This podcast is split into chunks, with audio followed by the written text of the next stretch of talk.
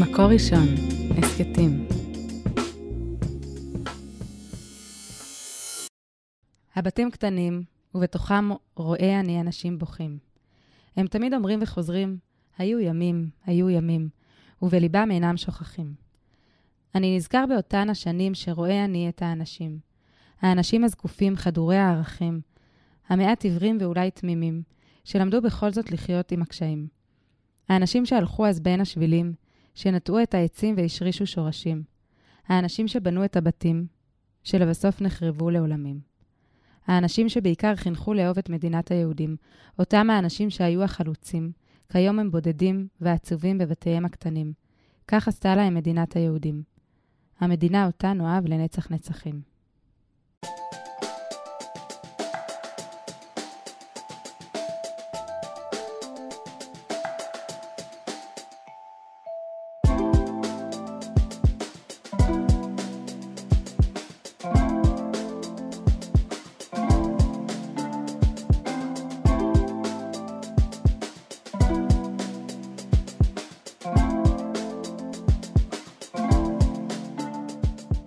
שלום לכם, אנחנו בפרק החמישי של כתום לא דוהה. שלום יעל שבח. שלום מוריה קור. אנחנו נגיד שלום גם למאזינים. אנחנו בפרק החמישי, כפי שאמרנו, בסדרת ההסכתים של מקור ראשון ומרכז קטיף, המרכז למורשת גוש קטיף וצפון השומרון, לקראת ציון שש עשרה שנים ליום ההוא. ובפרק הזה אנחנו נדבר על גרעינים תורניים, גרעינים חברתיים. שלום לאביטל רייכנר. שלום וברכה. ושלום ליוסי דובדבני. נעים מאוד. יוסי, אתה מתגורר ב... אזור, מועצה מקומית אזור. אזור. המון אנשים אומרים אזור, אתה יודע. נכון. פעם היה שם כפר ערבי יעזור, אבל למען האמת, במקור, מקור, מקור, מימי בית הראשון, ממלכת יהודה זה יישוב יהודי בשם אזור, אז זה בסדר. קוראים לזה באמת, אבל תקנית אזור. ומה הביא אותך לגור במקום התקני הזה, אזור? אני במקור מרמת גן, תמיד גדלתי בסביבה מאוד הטרוגנית, בתוך כל עם ישראל, וגם בסופו של דבר שרציתי ככה להתיישב במקום ש... לחיות את חיי, אז חיפשתי מקום הטרוגני, והאזור זה מקום נפלא, בלב אזור המרכז, מאוד מאוד מגוון, שהוא מכל האוכלוסיות של עם ישראל, זהו, מבסוט. בחירה אידיאולוגית, בקיצר. בחירה אידיאולוגית? כן, בחירה אידיאולוגית, אתה מציג גם בחירה אידיאולוגית שהביאה אותך להתיישב דווקא באזור. מה שאמרתי עכשיו, זו בדיוק האידיאולוגיה, זאת אומרת, אני מבחינתי... עצם המאמץ אפילו, להתיישב ולהיות חלק מעם ישראל ולהיות במקום שהוא כל הזמן אתה מתחכך עם כל סוגי האוכלוסייה, זה עצמו דבר שהוא בריא, הוא טבעי, והוא לא מובן מאליו לצערי ב-שלושים שנה האחרונות. זאת אומרת, כשיצאת מפתח, כשיצאת מפתח רמת גן והתלבטת לאן לפנות, זה היה כאילו, העמדת מולך רק מקומות בעצם שהם הטרוגנים. לא הייתה אופציה לגור במקום... אני, אני עצמי גדלתי ברמת גן, אבל uh, אחר כך uh, שהתחתנו, גרנו בירוחם, שזה גם כמובן מאוד הטרוגני, אבל עם אפיונים שלו של uh, יותר uh, פריפריה. Uh, אחר כך היינו גם כמה שנים ביישוב קהילתי שבצפון הזורעים. אז טעמנו מאוד גם מהטעימה של יישוב קהילתי, שאתה עם מגווה של משפחות דתיות, אבל נמצא ככה בתוך איזושהי סביבה מאוד פסטורלית, והיה לי... יותר מדי טוב, כאילו. באזור הנוחות. כן, כן, רציתי לצאת מאזור הנוחות, ולחוות נוחות מסוג אחר, שחוויתי אותה בילדותי, והייתה לי מאוד חסרה. ואז זה גרעין תורני איפה שאתה חי, או שזה... זהו, זה לא גרעין תורני, זה התחדשות קהילתית. זאת אומרת, אזור הוא מקום מאוד מאוד מגוון, הייתה שם אוכלוסייה דתית-לאומית קטנה, היא הלכה והידלדלה, כמו בהרבה מקומות באזור המרכז, והייתה ממש סוג של פנייה, מאחד מבתי הכנסת, שחיפש את הדרך לחדש את הקהילה הדתית-לאומית במקום. ו... ולהתנחל בלבבות? בראש ובראשונה, ל- להביא למקום הזה, שהוא מקום באמת נפלא, ויש בו מכל האורות וכל הגוונים, גם את הגוון הזה וגם את האור הזה, שהוא היה מאוד מאוד חסר, אני חושב. היום בדיעבד אני רואה כמה הוא היה חסר. לפני אחת עשרה שנה הגענו, ואני חושב ש... לא באנו לא להפוך את המקום, ולא להעיר את העיר במובן של זה, לתת את הגוון, את הגוון המסוים הזה, ולהתברך מהגוונים האחרים, אני חושב שזה מתכון טוב. אביטל, את צעירה מיוסי, משמעותית, שלב אחר בחיים. היכן את מתגוררת? אני מקטיף, היום אנחנו גרים ברמלה. שכונת עמישב ברמלה. וחלק ממה שהביא אותך להתגורר ברמלה זה העובדה שחווית את הגירוש? לגמרי, ממש ככה. בת כמה היית בגירוש? הייתי בסוף שנת שירות לאומי שלי, ואחרי כמה שנים התחתנתי, עברנו לאלון מורה, ואני חושבת שאחת, כאילו בעצם זה שהגענו לרמלה, זה ממש מתוך המשבר שחווינו, מתוך ההבנה הזו שהבנו פתאום שהעם מנותק. מה הביא אתכם דווקא לרמלה? כאילו מה משך אתכם לשם? דווקא לרמלה. אז האמת שהגענו מאלון מורה וחיפשנו להתקרב יותר ללימודים שלי, ולא רצינו להגיע באמת למקום שהוא רגיל או סתמי מבחינתנו. ובאמת רמלה, כשהגענו אליה, אנשים מדהימים עולים מכל הארצות. אנחנו הרגשנו שאנחנו באים ככה לתת באמת, כמו שיוסי אמר, את הגוון שלנו, את הערכים שהיה חשוב לנו גם לחזק בכולם, אבל אנחנו לא פחות מאשר משתדלים לעשות ולתרום, אנחנו באמת מקבלים האנשים המדהימים והחמים שיש ברמלה, לומדים מהם המון, מקבלים הרבה, לא פחות מאשר שאנחנו נותנים. אתם שייכים לקהילה? זאת אומרת, סביב בית כנסת, סביב גרעין תורני? אנחנו כמובן גרעין תורני. כשאנחנו הגענו לפני שלוש עשרה שנה, היינו עשרים משפחות בגרעין, היום אנחנו כבר מעל מאה ברוך השם. אנחנו ספציפית גרים גם בשכונת עמישב, שזו שכונה ש-חמישים אחוז בה ערבים. ודאי שמעתם קצת עם הפרעות האחרונות שחווינו. לא, לא שמענו שהיה משהו. לא שמעתם, האמת. מוזר שאת מזכירה. האמת שעל רמלה כמעט ולא שמעו, זה באמת האמת. מה, בטח ששמעו. לא מספיק שמעו על מה שעברנו. אבל באמת גרעין מדהים, קהילה מדהימה.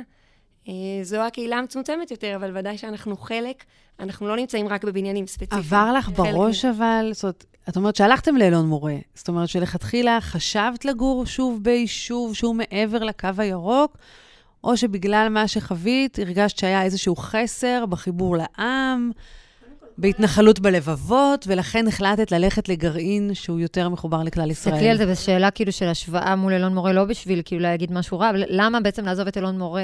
אנחנו בעד אלון מורה, למקרה שהשתמע אחרת. לא, אז אני אספר לכם שבאמת הגענו לאלון מורה, בעלי למד שם בישיבה, והיה לנו חשוב ככה להיות ליד הישיבה שלו, אבל באמת כשהחלטנו לעבור לרמלה, באמת זה היה מהמקום הזה של השליחות. כי מי שזוכר כאן, ודאי אתם זוכרים את ה... הרגשה מאוד קשה זו שאתה עובר בבתים, ואנחנו גם כנוער עוברים בית בית, ופתאום אתה מרגיש שיש ניתוק, שאתה מגיע ואתה מדבר עם אנשים על ארץ ישראל ועל התורה, ועל... ואתה אומר, וואו, איפה אנחנו נמצאים, ו... והם נמצאים בכלל במקום אחר. והרצון הזה להיות לא רק בשביל משהו רגעי, או אנחנו צריכים אותם בשביל משהו ספציפי עכשיו, אז בואו נחבר אותם, אלא לחיות באמת ביחד עם העם, ולתת את מה שיש לנו לתת, ולקבל כמובן מהם הרבה מאוד דברים. כשהחלטנו לעבור, באמת נסענו, נסעתי את טרמפ במקרה עם בני קצובר, ואני שואל אותי ככה... פריבילגיות של אלון מורה, טרמפ עם בני קצובר. ואני נוסעת איתו מתפוח, והוא אומר לי, איפה אתם? ובמקרה הזכרתי שאנחנו עוברים לרמלה. עכשיו, הוא לא ידע שאני מקטיף, והוא נתן לי מתפוח עד אלון מורה, מה זה נתן לי על הראש? שצריכים עכשיו ליישב את יהודה, וש... אם, אם היו כאן אלפי משפחות באלון מורה, לא יקרה מה שקרה בגוש קטיף. וככה נתן לי ספיץ', אני מגיעה הביתה, אמרתי לבעלי, זהו, נשארים. זה לחץ. אז לקח לנו כמה ימים, אה, ככה, באמת... להתאושש מהאפקט. להתאושש, ולהבין שצריכים בכל המקומות, אני לא חושבת שצריכים רק בגרעינים התורניים, ההתיישבות ביהודה ושומרון, היא קריטית ומשמעותית, ואנחנו צריכים להגדיל אותה, ואנחנו גם רוצים להגדיל, כמובן, את הגרעינים התורניים ואת ה... בכל מקום, וכל אחד מוצא את הנקודה שלנו. אני רוצה לשאול שאלה, את, את כל הזמן מדברת על אנחנו באנו לתת, וכמובן לקבל, ואני רוצה לדעת מה המאזן. זאת אומרת, כשאת, כשאת בוחרת ללכת לגור במקום שהוא הטרוגני, אני שואלת את, את שניכם את השאלה הזאת בעצם, האם אתה מגיע בתודעת לתת, או בתודעת קודם כל לקבל? זאת אומרת, הכל שליחות, והכל כל הזמן כזה, במין, יש לי מה לתת, ויש לי מלא ערכים והכל, כשבסופו של דבר, יש, אני יודע, כאילו יש איזה משהו שאתה צריך לספוג, קודם כל. זאת אומרת, גם אתה צריך להבין מה הקרקע שעליה אתה מונח. אז כאילו, מה מניע אותך? הרצון לתת או הרצון קודם לקבל? אז השאלה המעניינת, אני יכולה להגיד איך הגעתי, ואיזה תובנות ככה היו לי עם השנים. קודם כל, הגענו באמת עם השליחות של לתת, שבכלל, כאילו, בתפיסה שאני שליחה בעולם הזה. ומשתדלים לתת במה שאפשר, אם זה בחסד, ואם זה בזהות היהודית, ובכל תחום בעצם, ועם זה הגענו. ובאמת זה מה שאנחנו משתדלים לעשות כל הזמן. ועם הזמן, ככה באמת יותר ויותר הרגשתי שאני גם לא מפסיקה לקבל. באותם תחומים שחשבתי שאני באה, זאת אומרת, אם חשבתי שאנחנו מביאים את, את התורה ותורת ארץ ישראל, פתאום אתה מגלה אנשים שהם בלי כיפה, אבל הם קמים בבוקר, לפנות בוקר, כדי להתפלל, הם קמים לשיעור תורה, והם פתאום כאילו, לפחות ברמלה, זאת אומרת שאין אין מושג כזה הדתה ברמלה. רק תבוא, רק תשלים עניין, רק תגיד דבר תורה, עצמה גדול, המסירות נפש שלהם, חסד, איזה חום, כל אדם שנכנס הביתה, לתת, להעניק, זה דברים שאנחנו בלי סוף מקבלים מהם, ונדמים. את מדברת כל הזמן על גרעין תורני, ו- ויוסי דיבר פה על גרעין שהוא לא תורני, על משהו שהוא... קהילה, קהילה מתחדשת. אבל משהו שהוא מעורב, משהו שהדגש שלו הוא לא... על הסגירות הקהילתית. איפה זה מול זה מבחינתך? ואחר כך כמובן אתה תגיד גם יוסי. אני חושבת שהמטרה שלנו בעצם היא להפוך את רמלה, שיגיעו הרבה יותר משפחות. אני לא מתביישת בזה שאני גרעין תורני. זאת אומרת, אני שליחה של הקדוש ברוך הוא, ואני לא מתביישת במילה הזאת. זה השליחות שלנו. כמו שאמרתי, באנו גם לקבל, אין לנו מטרה להתבדל, אנחנו לא נמצאים גם לא בבניינים נפרדים, אנחנו מפוזרים ממש בכל העיר, ורוצים ככה להיות ביחד, לקבל ולתת. זה שזה נותן לי ככה תנאים ספציפיים, כי לעבור מיישוב, לעבור לעיר, זה משהו מאוד מאוד לא פשוט, גם בצדדים הכי טכניים, שהילדים שלי לא יכולים לשחק בחצר ברחוב, או ללכת לחברים לבד בלי שאני יעלה אותם על האוטו, יחגור ויקח אותם, או לכל דבר. זה תנאים הרבה יותר לא פשוטים, בעיקר למי שגדל ביישוב. אז לפעמים הקהילה הזאת היא התומכת, והדברים שככה, המוסדות חינוך שאתה יכול לאפשר לילדים שלך, וזה גורם לך שהמחירים יהיו סבירים, סבירים ואפשריים. ואתה בעצם בונה לך כאילו משהו שהוא אידיאלי מבחינתך, ועדיין הוא מתחבר לכל האוכלוסייה כמה שאפשר. יוסי. אני אנסה אולי לתת איזשהם הגדרות אחרות במקום לתת ולקבל, שאנחנו באנו, כל אדם יכול איפה לחיות.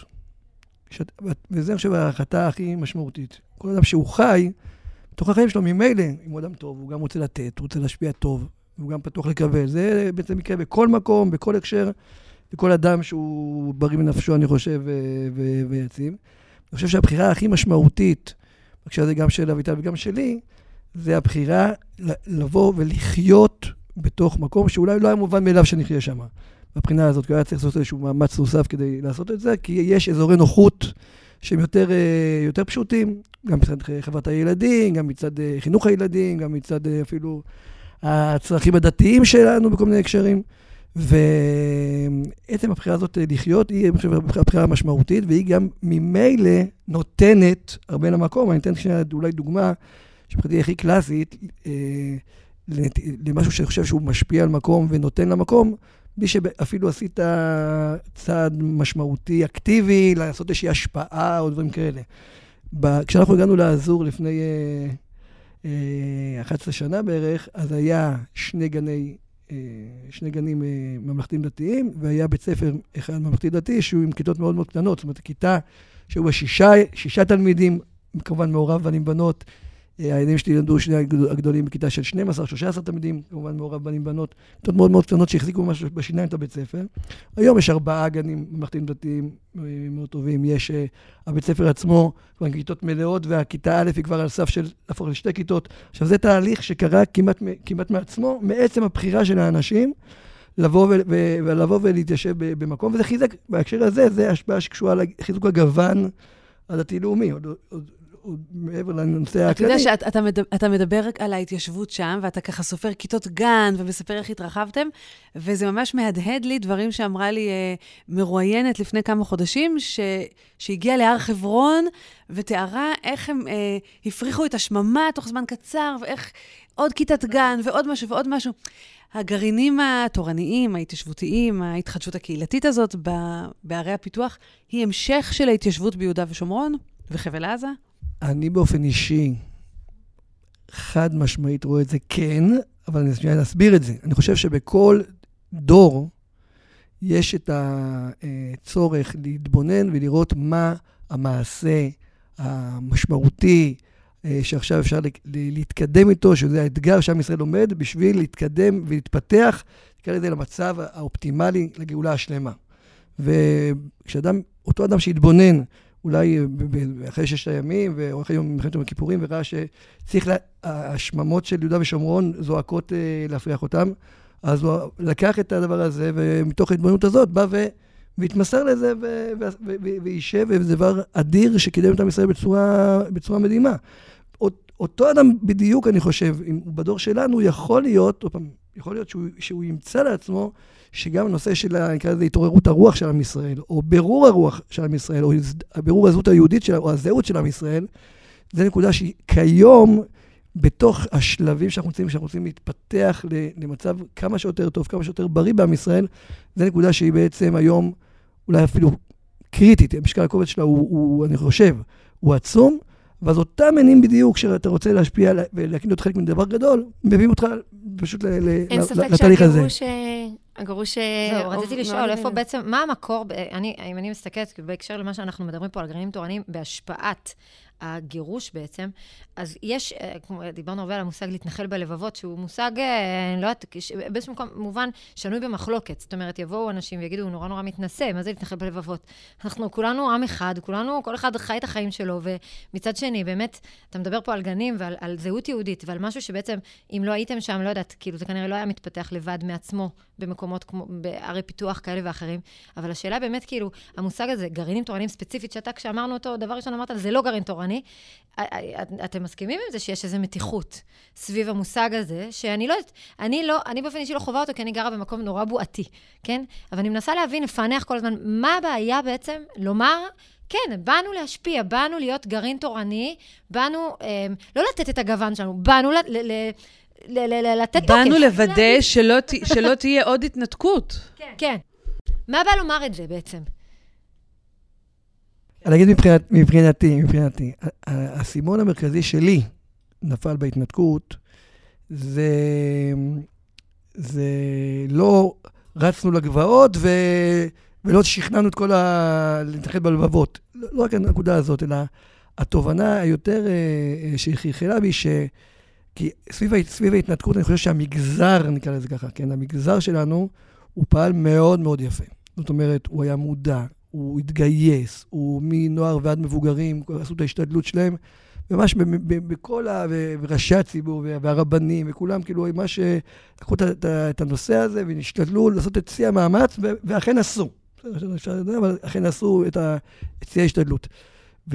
והתוצאה שמה בפנים שמה בסוף יקרה בעם ישראל, זה לא שאלה של דווקא מה מגזר מסוים יעשה, אלא איפה עם ישראל יהיה. איפה עם ישראל יהיה. ומבחינה הזאת, אני אה, באיזשהו מקום, בתהליך הזה, אומר, אני עכשיו אה, רוצה להיות יחד עם עם ישראל, ולהתקדם איתו צעד צעד. למרות שהיעד שלי, הוא, אני לא חושב כבר עכשיו לסמן אותו, ולהגיד, הנה, זה, אני, ככה אני רוצה להיות כמו יישובי גוש קטיף, בדיוק שם אני רוצה להיות, רק בואו נביא את כולם לשם.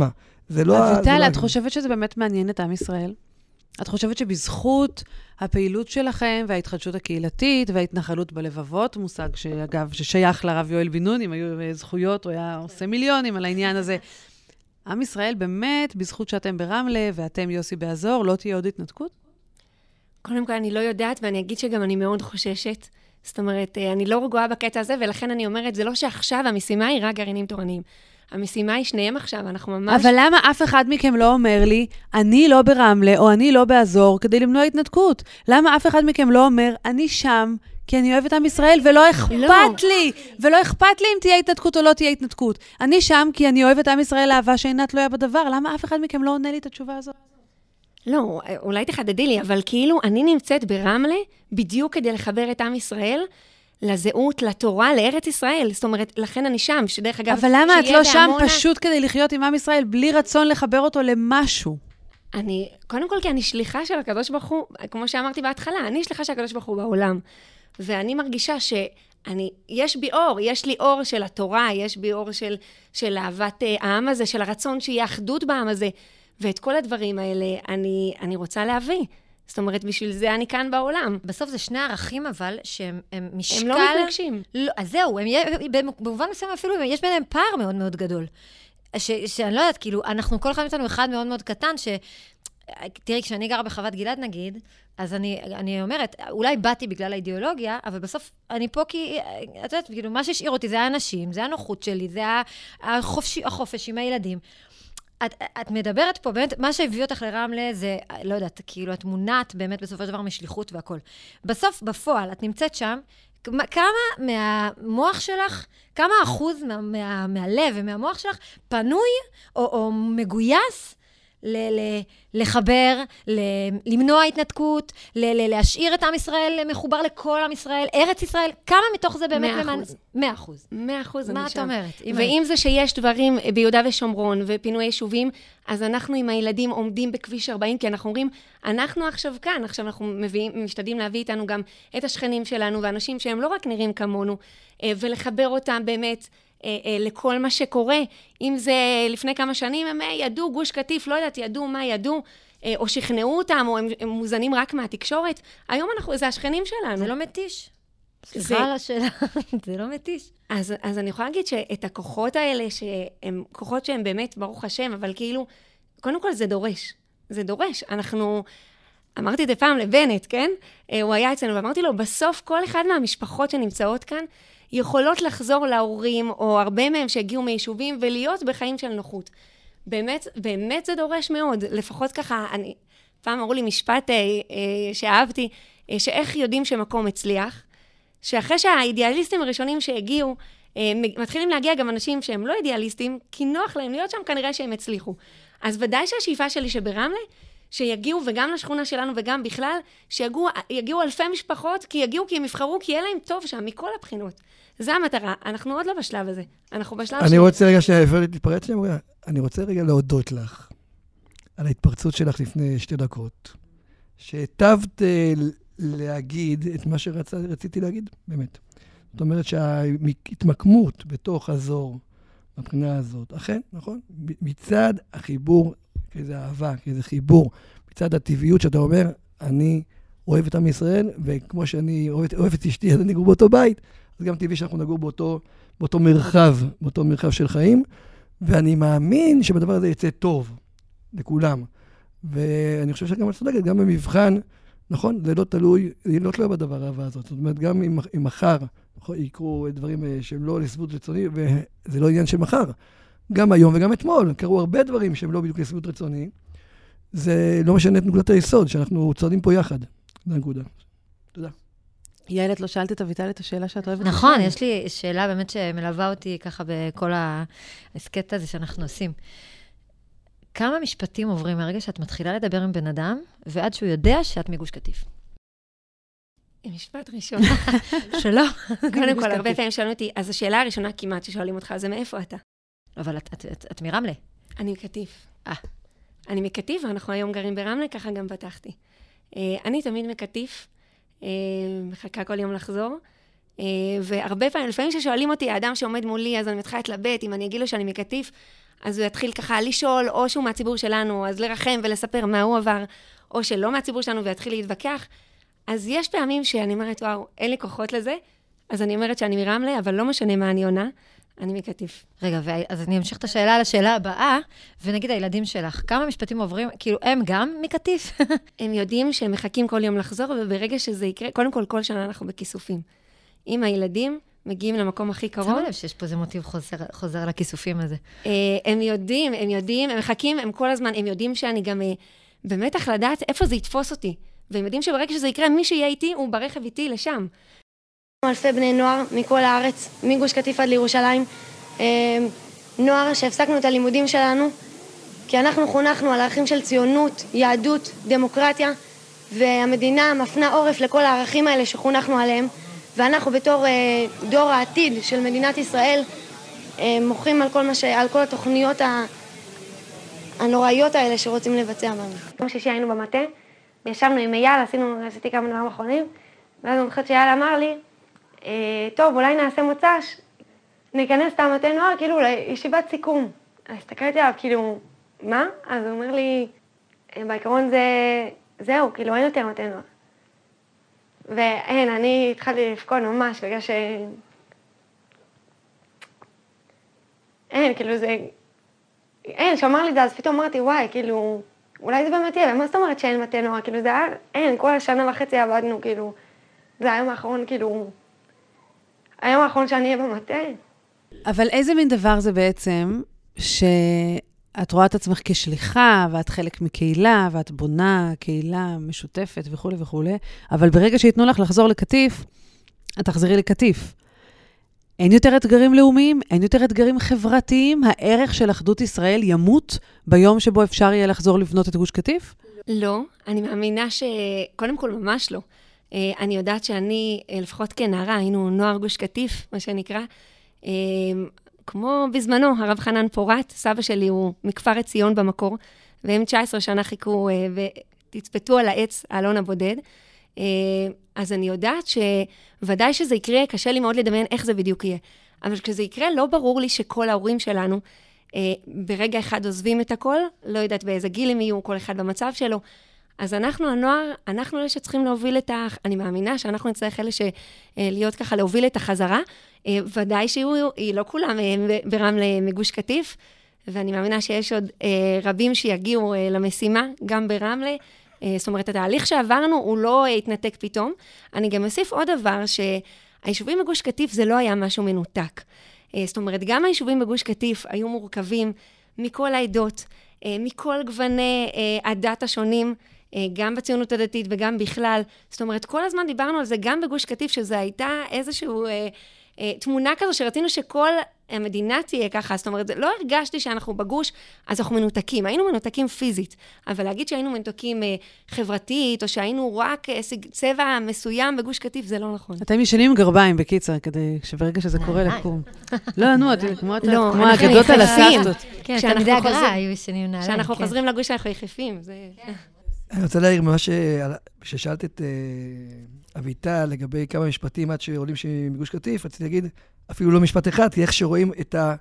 איך שקשורה לה מטפחת על הראש, והסגנון הזה שם, שאומרים, אה, את מתנחלת, כאילו, מה את עושה פה בכלל? כאילו, בשנה שנתיים הראשונות, שמשפחות שהן כאילו קצת כאילו גיעו, ישר שואלים אותם איזה התנחלות אתה, לצורך העניין. בטח אם אתה הולך עם השישה, שבעה, שבעה ילדים אחריך, פתאום זה משהו שהוא קצת יכול להיות קצת שונה בנוף, אבל אני חושב, חלק מהדבר הגדול, שקשור לחיבור הזה בתוך עם ישראל ולאותה אהבה שאינה תלויה בדבר, שאני מרגיש שבשנים האחרונות זה כבר, זה כבר לא שם. מטשטש, כן. זאת אומרת שפתאום יש הרגל, שמה זה, הפסיפה של עם ישראל הוא באמת... אבל אתה מוותר על ערכים כדי שהוא יהיה מחובר הפסיפס הזה? כמה אתה מוכן בעצם, כשאתה מגיע, שווית את זה למישהי שכאילו בני זוג שאוהבים ואז הם גרים באותו בית, כשאתה מתחתן או כשבני זוג באמת חיים באותו בית, אז כל אחד אומנם מגיע עם סל הערכים שלו, אבל יש המון פשרות, יש משהו שכאילו בונה בית שדורש ויתורים, ופה אתה מדבר על להגיע ולהביא איתך את כל העגלה שלך. בלי, אני לא יודעת אם בלי ויתורים, מן הסתם יש המון המון ויתורים, אבל ברמה, בסוף ברמה הפרקטית היומיומית, כמה באמת אנחנו נטמעים, כמה מעגלים פינות פה ושם בעיר, משהו שאולי ביישובים פחות uh, מורגש.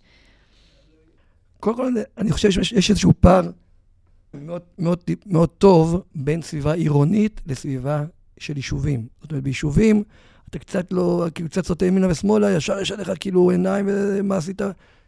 העירוני, העירוניות בטבע שלה, יודעים, אחיה ותן לחיות הוא די מובנה, זאת אומרת, לא, האיום עליך, לא כל כך מאיימים עליך. או אתה לא יודע שוויתורים... גם באופן... לא בקהילה? בתוך עיר? הוויתורים שאני מרגיש שאתה נצטרך לעשות, יש אולי שני, שני הקשרים. הקשר אחד, כן, אם אתה מגיע למקום שהוא לא הרבה שנים הייתה שם קהילה, ואתה בעצם די בונה אותה, אז נגיד בבית הספר, הכיתות יהיו קטנות, חברת הילדים תהיה יחסית מצומצמת, זה כל מיני ויתורים, שאני כזה, מה שקראנו באזור הנוחות, שאתה... שגם כל מהלך, נקרא לזה, בניחוח חלוצי, יש בו מה, מהדבר הזה. זה בתחום אחד. בתחום שני, כן, כאשר אתה מעורב ב, בעיר, ואתה הולך לטקס, וזו דוגמה שעכשיו עולה לי בראש, אתה הולך, אתה, ברור שאתה הולך לטקס של ערב יום הזיכרון. עכשיו, אתה, אני לא, אני לא רוצה לעשות לעצמי בבית הכנסת, שכל הערב יהיה ערב שאני התכנסתי בבית הכנסת, ועשיתי ערב יום הזיכרון לקהילה שלי, כי, כי אין ערב יותר מחבר מזה. אז לכן, במקום הזה זה מקסים שנוהרים מכל היישוב, להרחבת מגרש הכדורגל, לצורך העניין, וכולם שותפים בערב הזה. עכשיו, הערב הזה, אני, יהיה לי גם כמישהו שהוא שייך למועצה, יהיה גם איזושהי שותפות שלי מסוימת, אולי בערב הזה שהוא יכול להשפיע עליה, אבל הוא לא ייראה כמו שאני הייתי עושה אותו מתחילה ועד הסוף, מהבחינה הזאת. הדוגמה הכי הכי כמובן קטנה, נגיד נמצא של שירת נשים ודברים כאלה, שיכל להתאפס במקומות יישובים דתיים כמשהו שהוא זה. פה זה ברור מאליו שזה יתרחש, כי זה מאפיין את ההטרוגניות ואת האוכלוסייה שנמצאת. ומבחינה הזאת, עוד פעם, אני... זה דוגמה, וזה באופן כללי, זה שהדברים לא כצלמי וכדמותי, זה, זה לא בעיה מבחינתי, זה, זה משקף את המציאות כפי שאני, ואני, זה מראה לי עוד פעם את המראה שאני חלק ממכלול, ולא אה, אדם פרטי פה שמנסה לכבוש את המקום. אתה חושב שאם היו יותר גרעינים של התחדשות קהילתית לפני ההתנתקות, ההתנתקות הייתה נראית אחרת? לא הייתה קורית אולי. אם ההערה שלך שזה לא משנה, אני חושב שכן. אביטל, מה את חושבת? אם היו יותר משפחות כמותכם ברמלה, לפני שש עשרה, שבע עשרה, שמונה עשרה שנה, המצב היה שונה? אני נזהרת מלהגיד, קודם כל, כי אני אומרת, יש תהליכים שהקדוש ברוך הוא לוקח אותנו לאט לאט. להגיד לך שאני בטוחה, ואני בטוחה שביהודה ושומרון לא היו עוד דברים? אני לא בטוחה. אני ודאי שדברים יראו אחרת. זאת אומרת, גם בגלל הטכנולוגיה, גם בגלל הנוכחות שלנו שם, בהסברה לעם, לצערנו לא תמיד ראשי הממשלה שואלים גם את העם, ו... ולא תמיד הם מתחשבים במה שהעם אומר להם כשהם שואלים תמיד, אותו. נכון, אבל ודאי שהציבור נהיה ימני יותר, זה כל... אז שאלת סיום, לפני שרגע משהו קטן בכל זאת, אתם קוראים לעוד אנשים, זאת אומרת, יש המון היום, אם, אם עד עכשיו השפה הייתה ללכת להתיישב ולבנות בתים, ו- והתיישבות, התיישבות, התיישבות, מרגישה, אני מרגישה איזשהו הד חוזר כזה של, התיישבות אפשר שנייה אחת לעצור אותה, כי היא יחסית מבוססת, ותתחילו להגיע לגרעינים תורניים, יש קריאה כזאת? אני רכזת קליטה בגרעין של רמלה. אז יאללה, בואו לרמלה. ולא, זה מה שאנחנו עושים. אנחנו רוצים להביא, ודאי שאחרי הפרעות אנחנו יודעים, שברגע שיגיעו עוד עשרות משפחות, התמונה תראה אחרת לגמרי. אני אגיד שני משפטים. אחד, מי שמרגיש בנפשו, או, או שבאופן טכני, הוא מגיע בכל מקרה לסביבה אה, של אזור המרכז, או אזור סביבה הטרוגנית, אז כבר שיחפש את אותם מקומות שאכן זקוקים לו, ואני אגיד עוד משפט שיש המון, בעצם יש המון קהילות דתיות לאומיות באזור המרכז, אה, גושים מאוד גדולים, והייתי דווקא שמח שעם הניחוח הזה של הפתיחות והמעורבות, גם הם יקרו, זה יהיה משמעותי מאוד. אנחנו מסיימים כאן, תודה רבה יוסי דובדבני, תודה רבה אביטל רייכנר, תודה רבה לועד רובינשטיין שהקליט אותנו, תודה רבה ליהודית טל שהפיקה את השידור, תודה לעדי שלם רבינוביץ' על העריכה. אפשר לשמוע את הפרק הזה, ובכלל את כל הפרקים שלנו בסדרה של מקור ראשון ומרכז קטיף, המרכז למורשת גוש קטיף וצפון השומרון, באתר מקור ראשון, חפשו שם הסקטים בסרגל למעלה, או תקלידו מקור ראשון בספוטיפיי, אפל מיוזיק וגם בגוגל. תודה רבה יעל שבח. תודה רבה מוריה קור. להתראות. להתראות.